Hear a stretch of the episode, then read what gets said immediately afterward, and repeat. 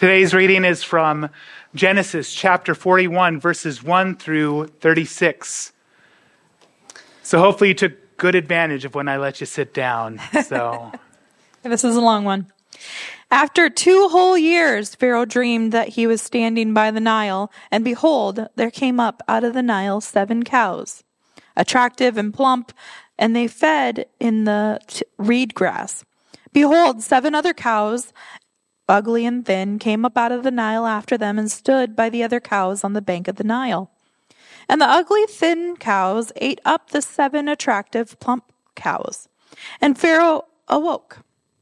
He fell asleep again and dreamed a 2nd time. And behold, 7 ears of grain, plump and good, were growing on one stalk. Behold, after them sprouted 7 ears, thin and blighted by the east wind. And the thin ears swallowed up the 7 plump, full ears, and Pharaoh awoke, and behold, it was a dream. So in the morning his spirit was troubled, and he sent and called for all the magicians of Egypt and all its wise men. Pharaoh told them his dreams, but there was none who could interpret them to Pharaoh. Then the chief cupbearer said to Pharaoh, I remember my offenses today, when Pharaoh was angry with his servants and put me and the chief baker in custody in the house of the captain of the guard. We dreamed the same night, he and I, each having a dream with its own interpretation. A young Hebrew was there with us, a servant of the captain of the guard. When we told him, he interpreted our dreams to us, giving an interpretation to each man according to his dream. And as he interpreted to us, so it came about. I was restored to my office, and the baker was hanged. Then Pharaoh sent and called Joseph, and they quickly brought him out of the pit. And when he had shaved himself and changed his clothes, he came in before Pharaoh. Pharaoh said to Joseph, I have had a dream, and there is no one who can interpret it. I have heard it said of you that when you hear a dream, you can interpret it. Joseph answered Pharaoh, It is not in me. God will give Pharaoh a favorable answer. Then Pharaoh said to Joseph, Behold, in my dream I was standing on the banks of the Nile. 7 cows, plump and attractive, came up out of the Nile and fed in the reed grass. 7 other cows came up after them, poor and very ugly and thin, such as I had never seen in all of the land of Egypt. And the thin, ugly cows ate up the first plump cows, but when they had eaten them, no one would have known that they had eaten them, for they were still as ugly as in the beginning. Then I awoke. I also saw in my dream 7 ears growing on one stalk, full and good. 7 ears, withered, thin, and blighted by the east wind, sprouted after them. And the thin ears swallowed up the 7 good ears. And I told it to the magicians, but there was no one who could explain it to me. Then Joseph said to Pharaoh, The dream of Pharaoh are one. God has revealed to Pharaoh what he is about to do. The 7 good cows are 7 years, and the 7 good ears are 7 years. The dreams are one.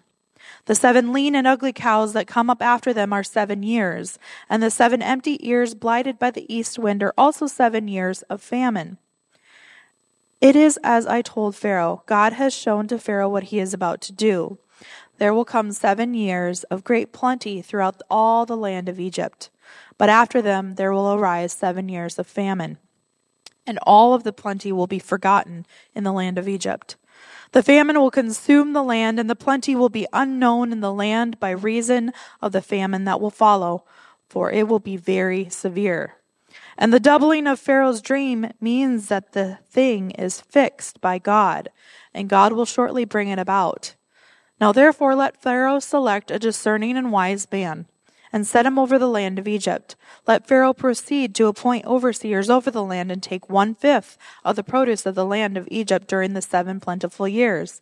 And let them gather all the food of these good years that are coming, and store up the grain in the authority of Pharaoh for the food in the cities, and let them keep it. That food shall be a reserve for the land against the 7 years of famine that are to occur in the land of Egypt, so that the land may not perish through the famine. It's the word of the Lord. You may be seated. So we are going back to our series on the patriarchs. Really, the three quarters of the book of Genesis, the last three quarters of the book of Genesis. For the past 5 weeks, we kind of had a midwinter break like our students did with their Christmas break as we focus on the Advent season, the time as we commemorate the birth of Jesus Christ. So let me give a refresher. What are the patriarchs? Well, season one, we saw Abraham, the patriarchs being the male founders of the Jewish people, the men God selected to carry on the covenant he made with the Jewish people. He took we've taken a 5-week break during the Advent season, but now we're back, just like the students are back to school. Season one was Abraham, the man of faith, who left his home and his kindred and went to a land that God had shown him. He was the one who was first told of the covenant of God. Season two is his son Isaac, the son born from the power of the Spirit to Abraham and Sarah in their old age. His name means to laugh. And season three, Jacob. He is the one who would be renamed Israel. And to this day, we still call the Hebrew people, we call them the people of Israel. We call their state and the land of Israel after Jacob when he'd been given his new name. These men, though not perfect, though many problems, God was not ashamed to be called their God. In Exodus chapter 3, verse 6, when God is speaking to Moses, he said, I am the God of your father, the God of Abraham, the God of Isaac, and the God of Jacob. And Moses hid his face, for he was afraid to look at God. Also, Jacob's 12 sons are also known as patriarchs. They are the ones who founded each of the tribes. The 12 tribes of Israel are founded by one of Jacob's sons. Now, two of them are actually by one, but we'll get into that much later. When we talk about the 12 tribes of Israel, we're talking about the 12 tribes founded by Jacob's sons. They are also part of the patriarchs. Stephen, the first martyr of the Christian church in Acts chapter 7, verses 8 and 9, when he's giving a summary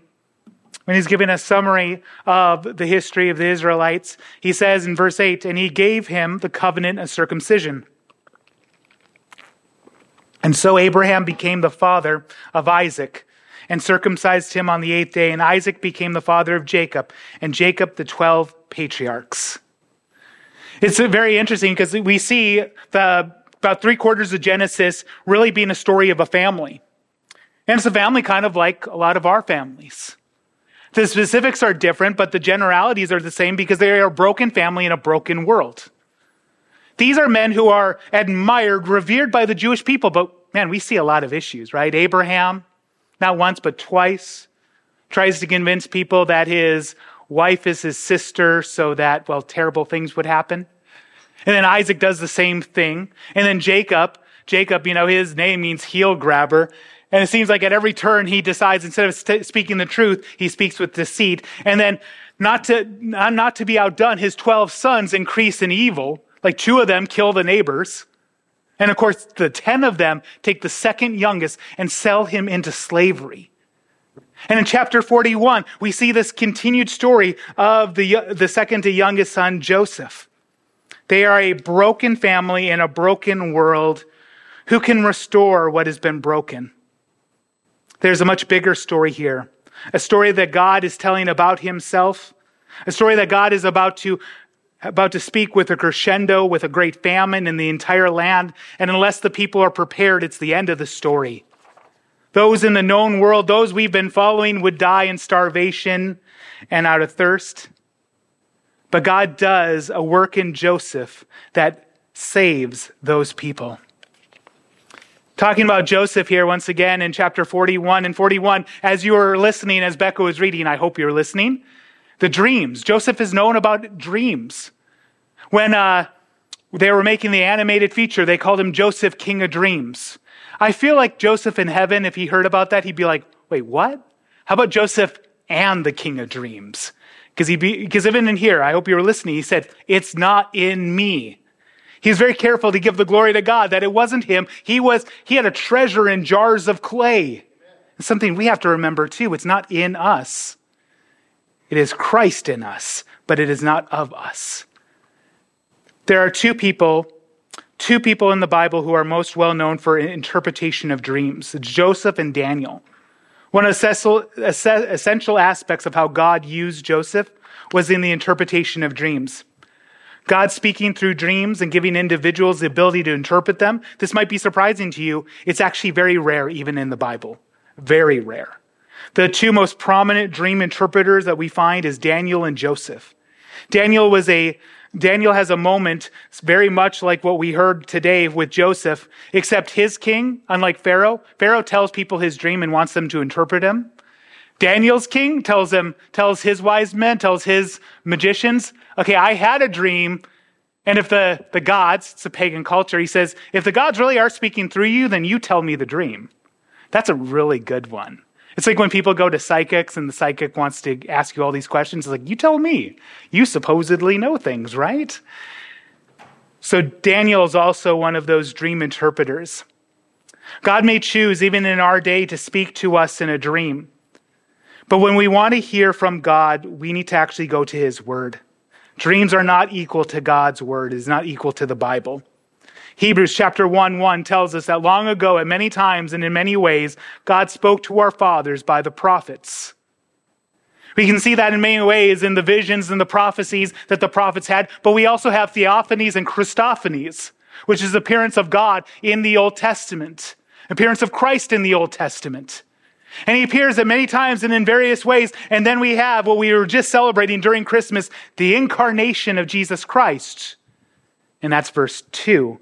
But in these last days, he has spoken to us by his Son, whom he appointed the heir over all things, through whom also he created the world.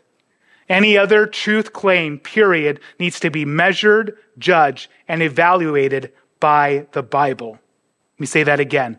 Every other truth claim must be measured, judged, and evaluated by the Bible.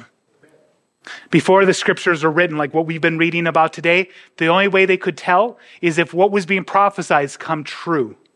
Today we have the scriptures. We even have a warning in Deuteronomy that if somebody comes and they give you a prophecy, the prophecy comes true, but they tell you to go after other gods, to throw them out of the camp, actually to kill them. But of course, we're in an age of grace, so we don't kill false prophets anymore. If you want to hear from God, God may decide to speak in a unique way in your life. But it will be encouraging you in the scriptures, not adding or taking away from them. If you want to hear from God, open up your Bible. If you want to hear an audible voice of God, read it out loud. There are three special times of dreams in Joseph's life, three instances in which dreams have shaped his life that God used him in interpretation or the dream itself.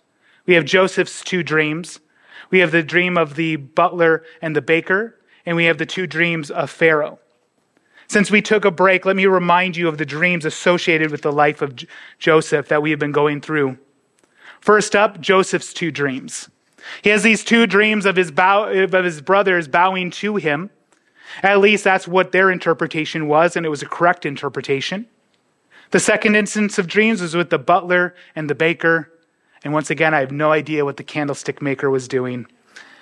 Both had their own dreams, but their dreams were very similar. It is just the ending that was different.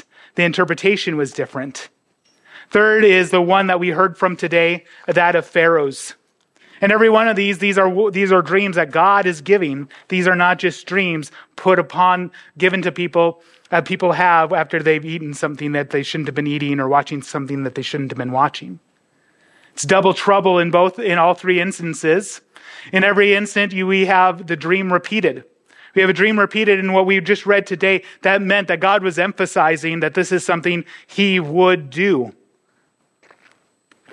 In instance 1 and 3, we have one person having two dreams. In the second instance, we have two people having their own dream with its own interpretation.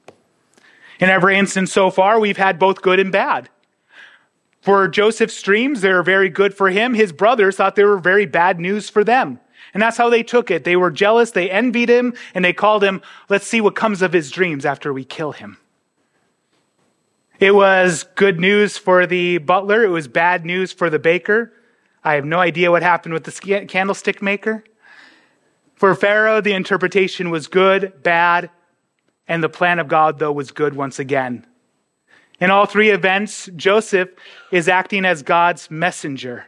Essentially, this message is of physical salvation or condemnation for the baker. Why is there a famine coming? Why do famines still happen? The short answer is our fault. Specifically, I guess we could lay it at Cain, for the earth was cursed thanks to him when he spilled his brother's blood on it. We could go to Adam and Eve when they broke God's law, or we could go to our own selves when we break God's law. The message God had that he was using Joseph to give is salvation from physical death, but God has sent a final and perfect messenger to you and I, Jesus Christ, and it is a much better message, an eternal message, a message of spiritual salvation. As I was putting together this week's sermon, obviously, there's very interesting things that happen in this chapter. You have zombie cows and zombie wheat. And they are. I'll explain that in a second. But as I was going through this, my whole week really was, after I got done with this, was meditating on the first four words. And can you pull up verse 1, please? After 2 whole years. So you got your Bibles open, I hope, and you can look at the context. See, right before this, he gives an interpretation to the cupbearer and the baker. I keep saying butler because it's fun to say that, and then I can make the joke about the candlestick maker. The cupbearer and the baker. And he had asked the cupbearer who got a good interpretation. It came true that when he goes back to the kingdom to remember him, the cupbearer says, "Yes, I will." And then the omniscient narrator, the Holy Spirit through Moses, says no, but he was forgotten. And then we have these words right here. These four words have been haunting me all week. After 2 whole years.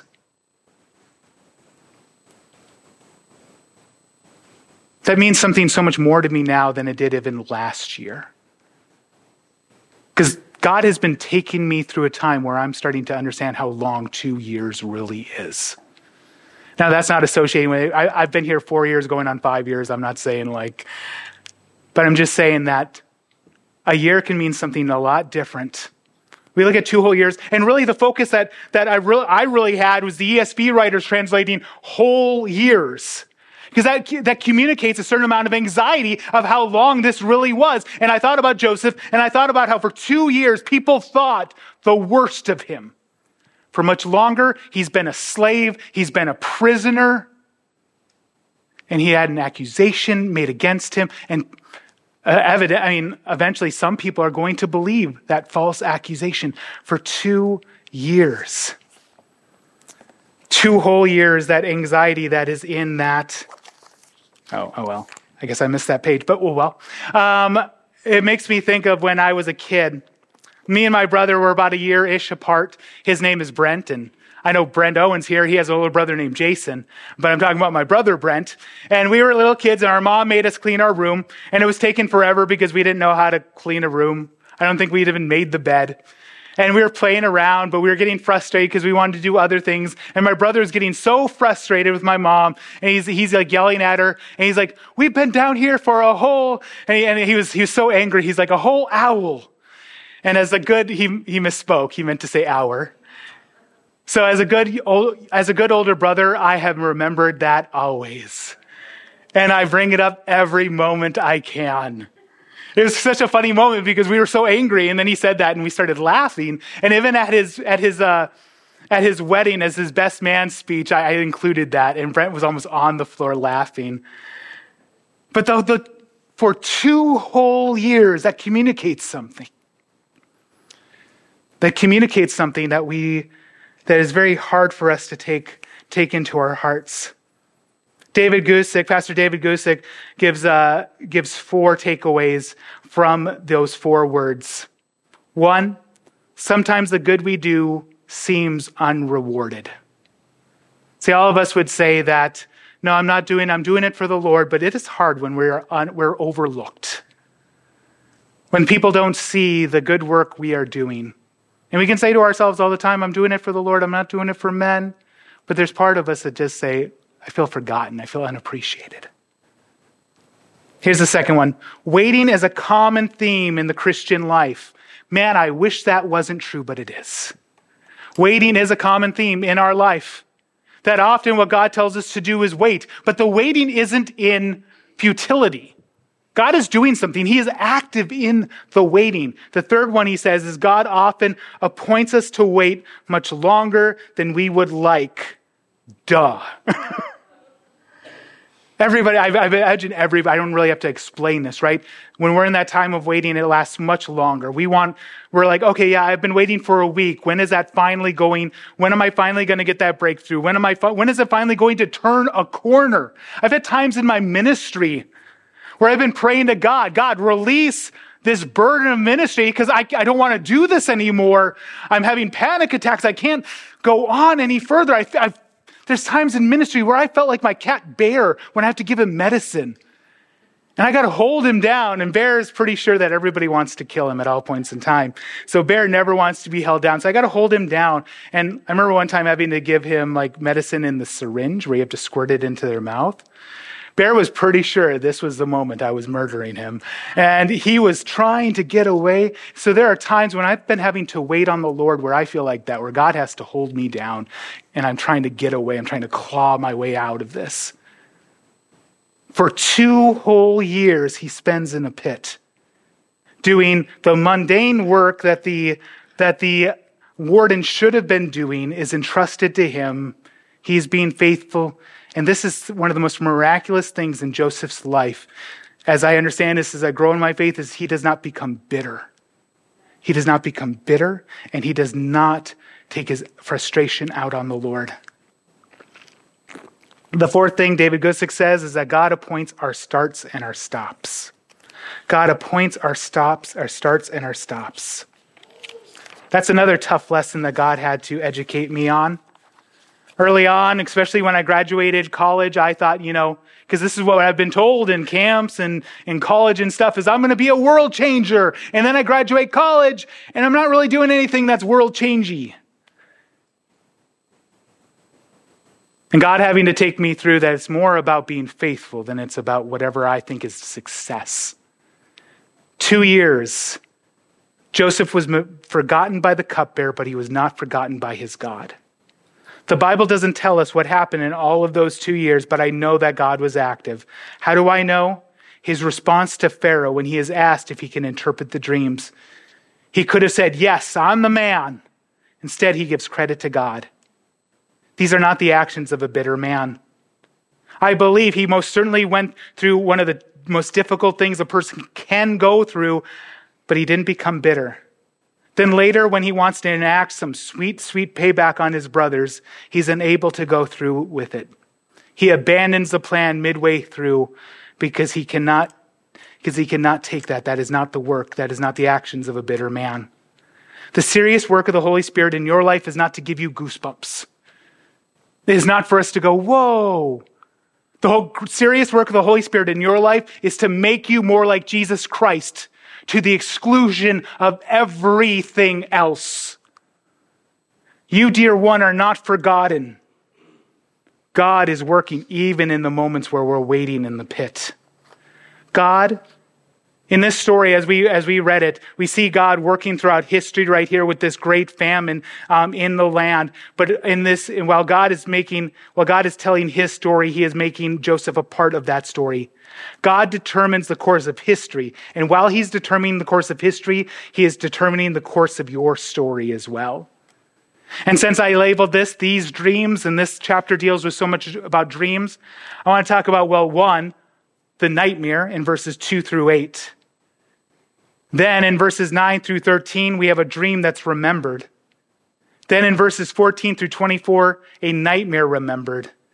And then in verses 25-36, a dream revealed. Let's start with the nightmare. Becca read that. Thank you so much, Becca. As we began here, and I should probably turn to the scripture myself as we go along. Verses 2-8, the nightmare. As a small child, I had nightmares. I kind of feel like everybody who had their very early childhood in the 80s probably had nightmares, because all of our teenage babysitters didn't have enough wisdom not to play horror movies. It was like a renaissance of the slasher movies in that time. So I remember there was times where I had to like plug my ears because I couldn't even take like the sound of the voices in those movies.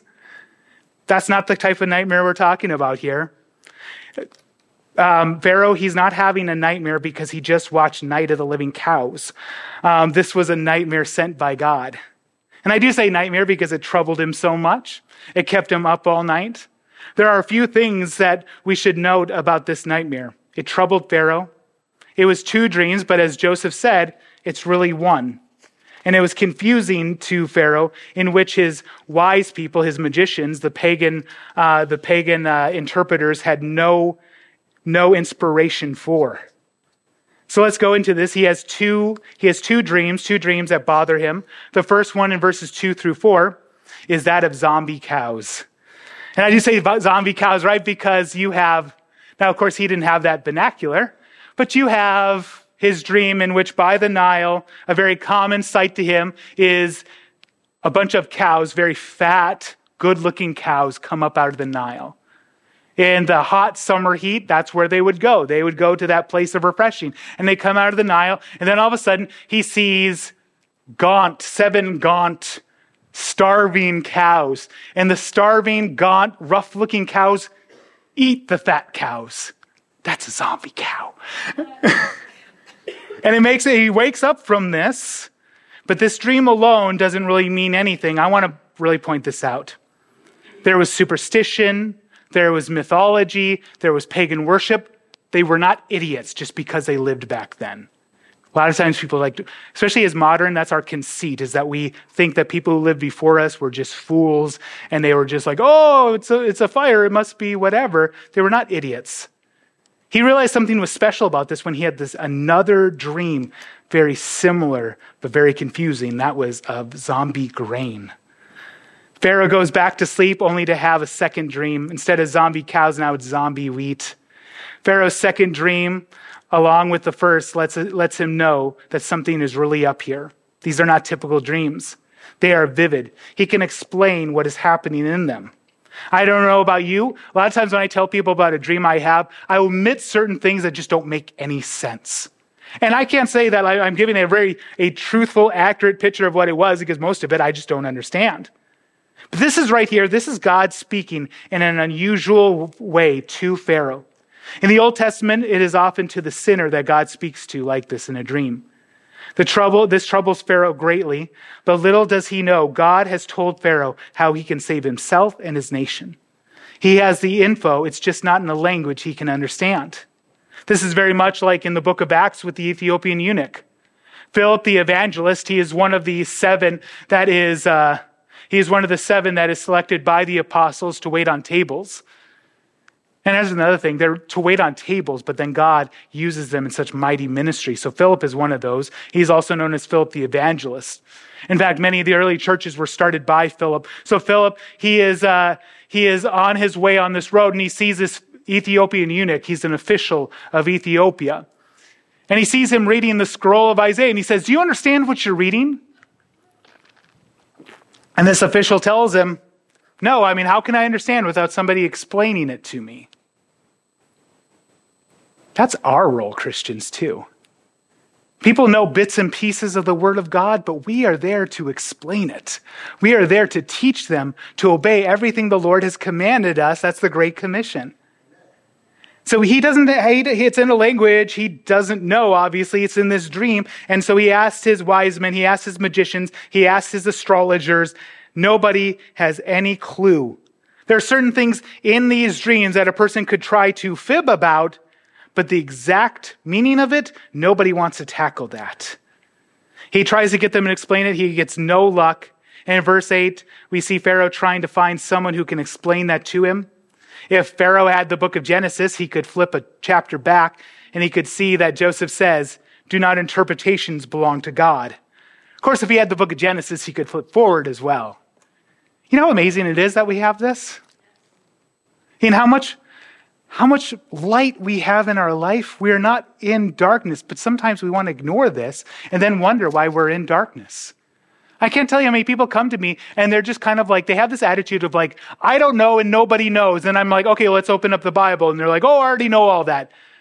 Oh, really? I didn't realize you're just walking up. You don't walk on the ground. You walk on clouds and stuff. You know everything. Let's actually go into the scriptures. Then all of a sudden you show them a scripture and they're like, wow, that's in there? There is answers for this. There is reasons why this is happening in my life. And here's what I should be doing. Pharaoh doesn't have that. But if he did have it, he could see Joseph, what he said to the baker and the butler, do not interpretations belong to God? And in verses 9 through 13, we have a dream that's remembered. Or I should say dreams that are remembered. That is of the cupbearer, the butler, as I like to call him, from the King James Version. A dream remembered in verses 9 through 13. In verse 9...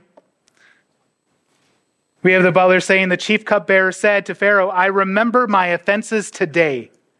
You know, I've always kind of read that. Maybe you've read this way too. I always thought he was talking about only about his offenses towards Pharaoh. Then I was reading a couple commentaries and they all kind of had the same thing to say. No, his offenses to Joseph. That's who he offended because he said he'd remember him, but he forgot him. When we think about the offenses we do to other people, let me make an aside here too. You've offended other people. I don't care who you are. If you think your whole life is just people doing things to you, don't be surprised if you're bitter. Because you're like, oh, my poor me, Sante Jason, or whatever. Saint Jason has never done anything wrong. People are always just so mean to him. Very easy to get bitter that way. The cupbearer is like, I remember my offenses. You know what his offenses was? He forgot about Joseph. Here's one way we offend people in our life. We forget about them. We forget those who've done a great kindness to us, and we do it all the time. So before I preach this to you, I get to preach this to myself. So I'm thinking about this. I'm like, hey, when's the last time I called my mom and told her, thanked her for all the things she did as I was growing up, raising 5 kids alone? I thought about my former senior pastor. When's the last time I told him, thank you for training me how to be a pastor? And then I start going into a lot of things, and I'm like, oh, my word. There's so many people I've offended because I forgot about them too. Forget about them when it comes to certain things that I could be doing. So how about you? Who have you not shown gratitude towards? Who are the people in your life you've never even said thank you that they've done so much for you? I think for many of us, it would be our parents. We forget the sacrifices that they made. We forget how they went without so that we could go. He remembers his offenses this day. In verses 10 and 11, the cupbearer sees his king in such distress that he remembers he was in when he was in a pit. He then remembers his dream, but for us, the reader, we remember Joseph's dreams as well. And for 2 whole years, Joseph has to reconcile his dreams that God gave him with the present reality. With his present reality. Somehow, some way, he doesn't become bitter. Verses 12 through 13, he tells his king about a prophet he knows with a track record, a dreamer who has dreams that are reality. In verses 12 and 13, a young Hebrew was there. Some of your translations, a Hebrew lad. Joseph, by the way, he's in his 28 when he meets the cupbearer. He's 30 when he meets with Pharaoh. So if you're under 30 today, you are a lad or a lass. And I will refer to you that way from now on. I'm just kidding. A young Hebrew is there with us, a servant of the captain of the guard. When we told him, he interpreted our dreams to us, giving an interpretation to each man according to his dream. Verse 13, and as he interpreted to us, so it came about, I was restored to my office and the baker was hanged. He's a prophet with a track record. Joseph has a track record when it comes to dream interpretation. And I'd call to your attention back to the event too. It wasn't vague. It was very specific, his interpretation. It was time sensitive. As we look at the cupbearer, he is not Jesus. There's many ways in which Joseph can be compared to Jesus, but let's contrast Jesus to the cupbearer. The cupbearer is not like Jesus. Unlike the cupbearer, Jesus remembers us when he comes into his kingdom. When Jesus was hanging on the cross, we had the two thieves, both hurling violence towards him, verbal violence towards him. Then one all of a sudden comes to himself, realizes we've been put on a cross for a reason, but not him. He's innocent. And he turns to him and says, "Remember me when you come into your kingdom." And Jesus says, "Today you will be with me in paradise." And that day he was with him in paradise. He remembers us. You know, that's one of the things in the Christian thing we just kind of take for granted, that we have a great high priest making intercession for us both day and night. You know why we take it for granted? Because there's times where we feel, like I said before, forgotten. You're never forgotten. You have a great high priest who hovers over you, making intercession for you. Like, what about the times where I feel like I am forgotten, where I don't feel the presence of God? Those are the times when he is hovering above you, praying over you, making intercession for you to the Father. He remembers us when he comes into his kingdom. The cupbearer doesn't rescue Joseph from jail, but Jesus rescues us from our pit of sin. The cupbearer was comforted by Joseph, but Jesus comforts us in all our trouble, so that we can comfort those in any trouble with the comfort we ourselves have received. That is up to verse 13. He remembers his dream, and Joseph's dreams are remembered by us, the reader. Verses 14 through 24, a nightmare remembered. Do you remember your nightmares? Like I said before, I don't. I could not give you an adequate representation of one of them. I just know kind of bits and pieces, but this is different. This is a dream that God had given Pharaoh. When we look at Joseph, Joseph's been living his nightmares for 2 whole years. 2 years of people thinking the worst of him. 2 years of living in a pit. Sometimes we feel like we have slipped out of God's will because things are dark and because we cannot see the light. For 2 whole years, Joseph was also in the will of God for his life. God had sent him to Egypt for such a time as this. And right here in verse 14, he is brought out of the pit. This is the second time he's been brought out of a pit. Verse 14, then Pharaoh sent and called Joseph, and they quickly brought him out of the pit. Now the writer, Moses, by the power of the Holy Spirit, could have used a different word here referring to the prison. Instead, he uses the word pit, and is the same word he used when Joseph was lowered into the cistern, and then he was brought out of the pit. He uses the same word here because we are to make an analogy or to make a parallel between the two. That he was then put into the pit by his brothers. He's put into the pit by unjust accusations, but he's brought out of the pit, not by his brothers, not by Pharaoh, but by the hand of God himself. Out of the pit. Often when God is working in our lives, it resembles what happens with Joseph, in that it doesn't feel like anything is happening for a long time, and then suddenly a lot happens, and very quickly.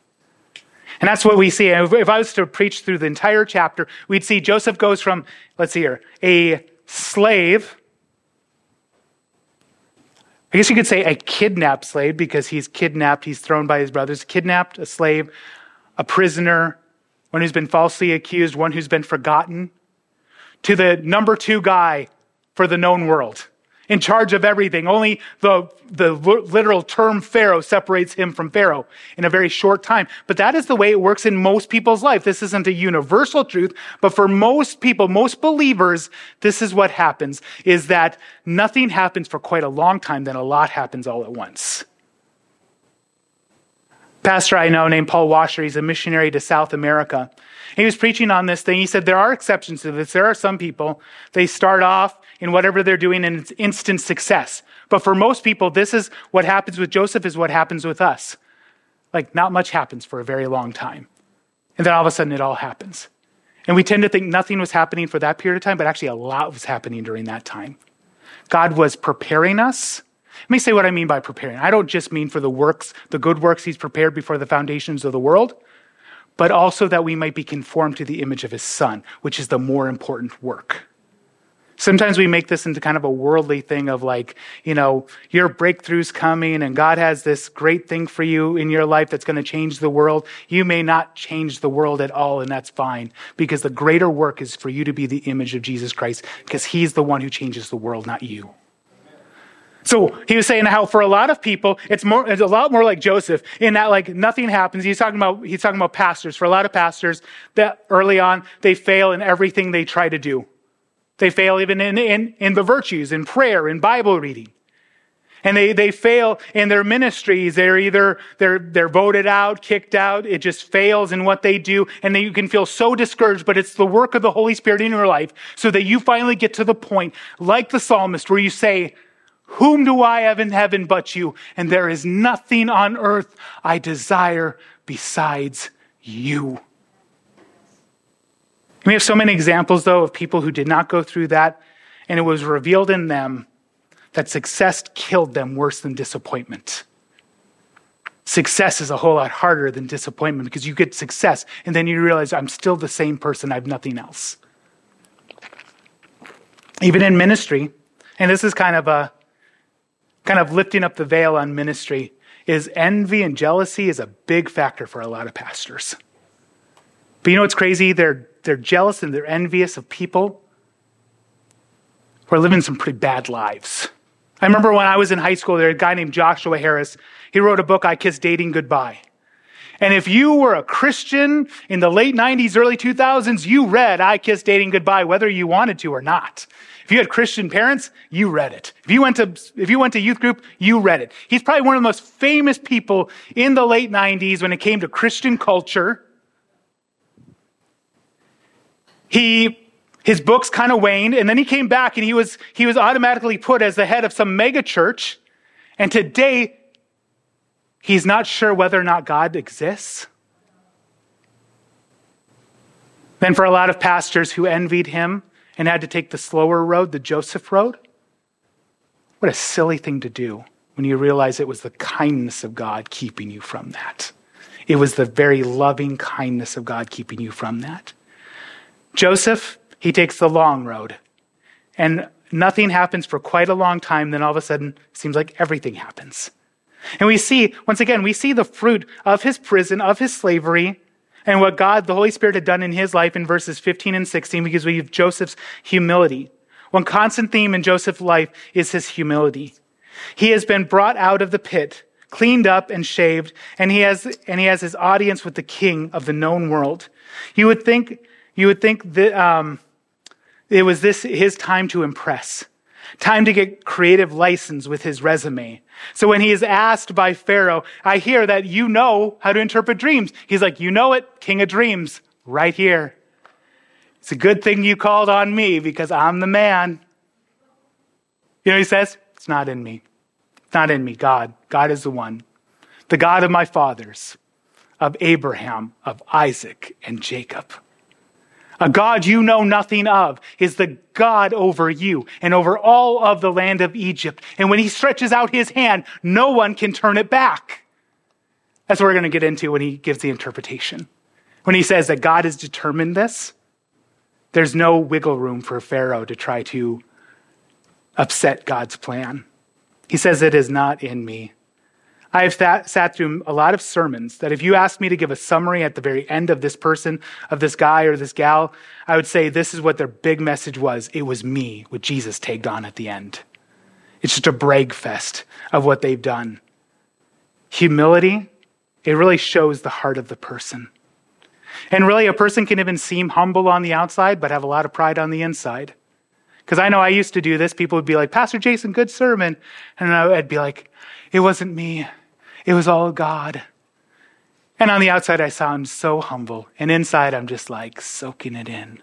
And I realized just in my own heart, I need to give God the glory and thank people for saying something nice.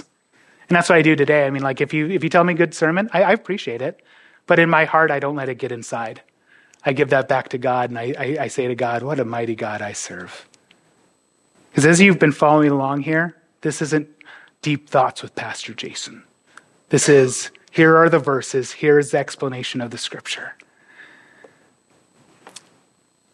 He After this, Pharaoh tells Joseph his dream. He includes some details he hadn't included before, in which the cows and the wheat, after they had eaten, the sick ones ate the healthy ones. They didn't gain any weight. Once again, they're zombies.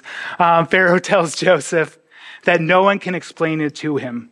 So it's kind of like, okay, so all of these learned people, all of these magicians, all of these astrologers, they have absolutely no clue. Good luck, Joseph. Joseph doesn't miss a beat.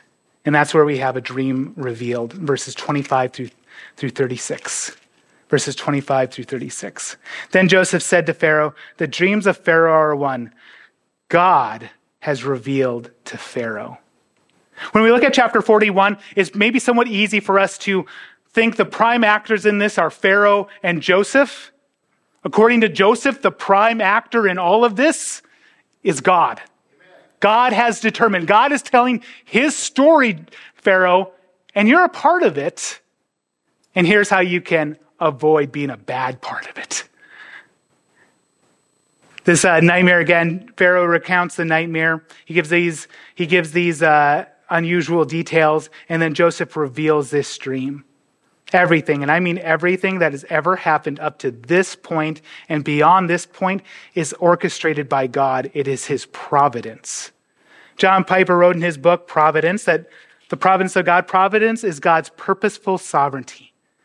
It extends, reaches down to the flight of electrons, up to the movement of galaxies, and into the heart of man. Its nature is wise, just, and good, and its goal is the goal of Christ exalting glorification of God through the gladness of a redeemed people in a new world. Simply put, it is not just God being a passive actor, a passive participant in his creation, but he acts in it. He's involved. And that's why I say that when you feel like you've been forgotten, you haven't been forgotten.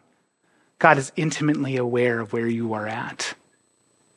Here it is. The plans from when God had told Abraham to leave the Ur of the Chaldees is coming to fruition, that he had told Abraham that he would bless him and that out of that blessing, he would bless the whole world. This is just a small taste of what God will do in the future, but it is a promise that is being fulfilled in Joseph.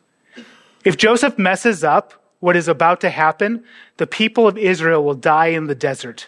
No people of Israel, no Messiah, no salvation. We are lost in our sins. However, that was never an option. God was never wringing his hands, wondering, what am I going to do?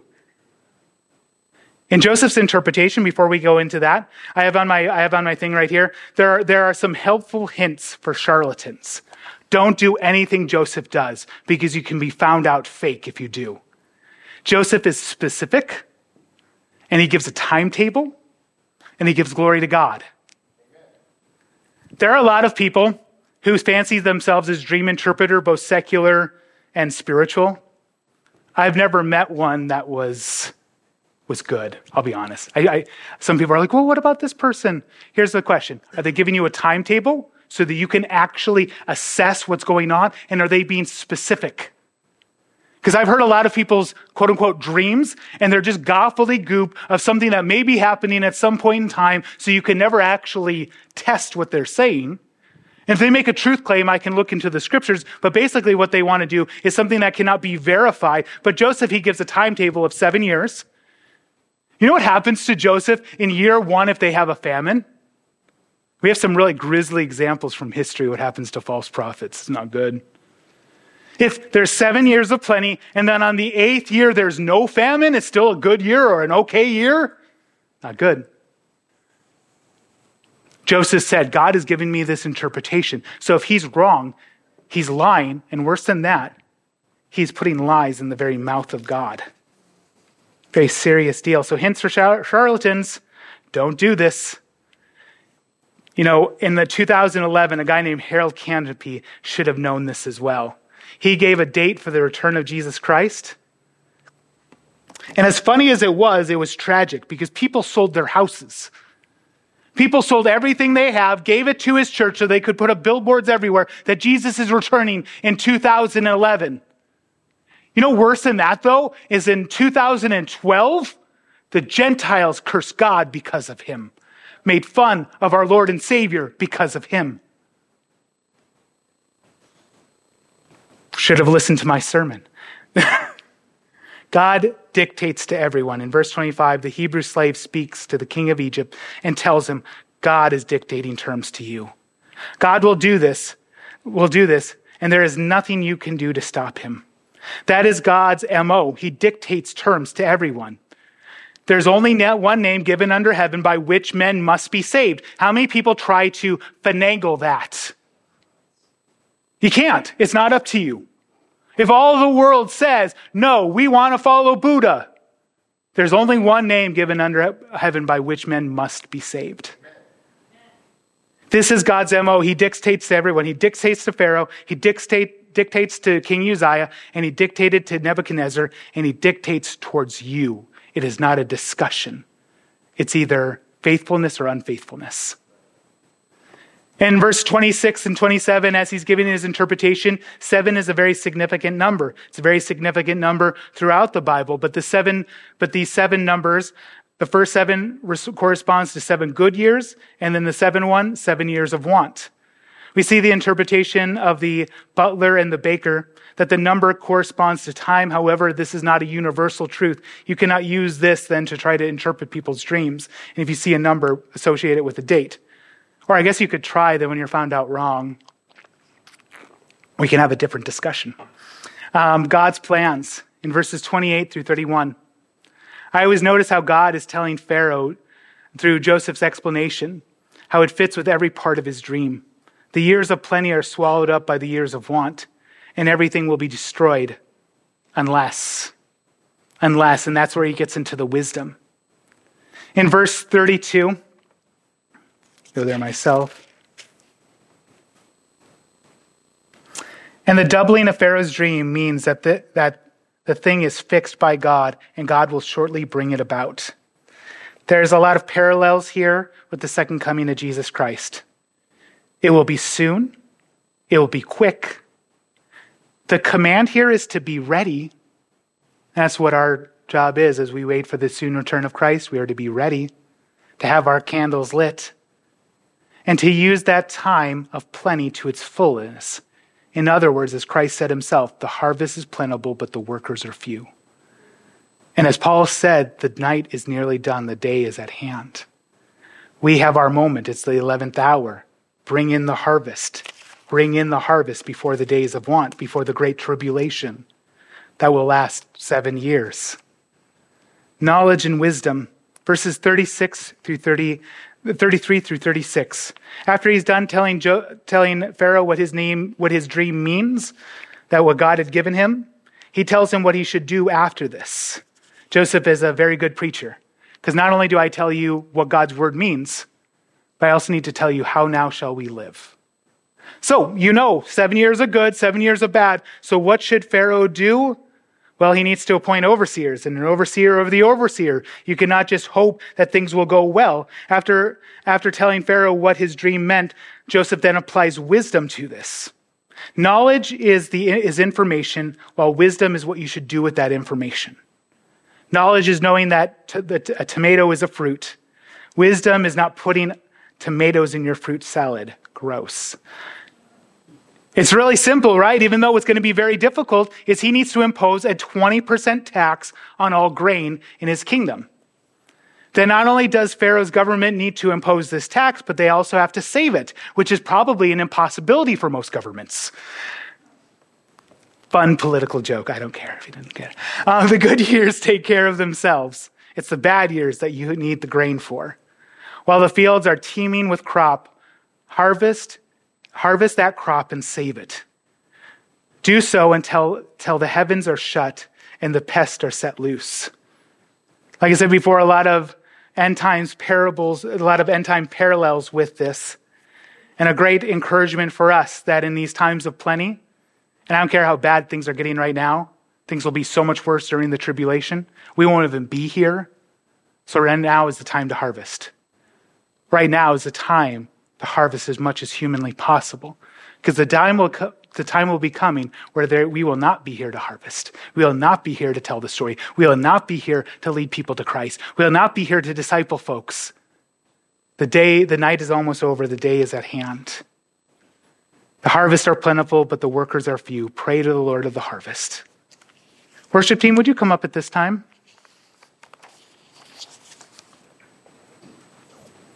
I have on my sheet here my notes that summarize. There's so much in here. How about this one? Wait. Wait on the Lord. Wait on the Lord and do not grow weary. You will grow weary, so you have to tell yourself, I'm not growing weary. I'm not growing weary. You have to be like the psalmist who says, why are you so downcast, O my soul? Put your trust in God. Wait and be encouraged. Be encouraged that God is doing a work in you, which all of the things in this life cannot diminish.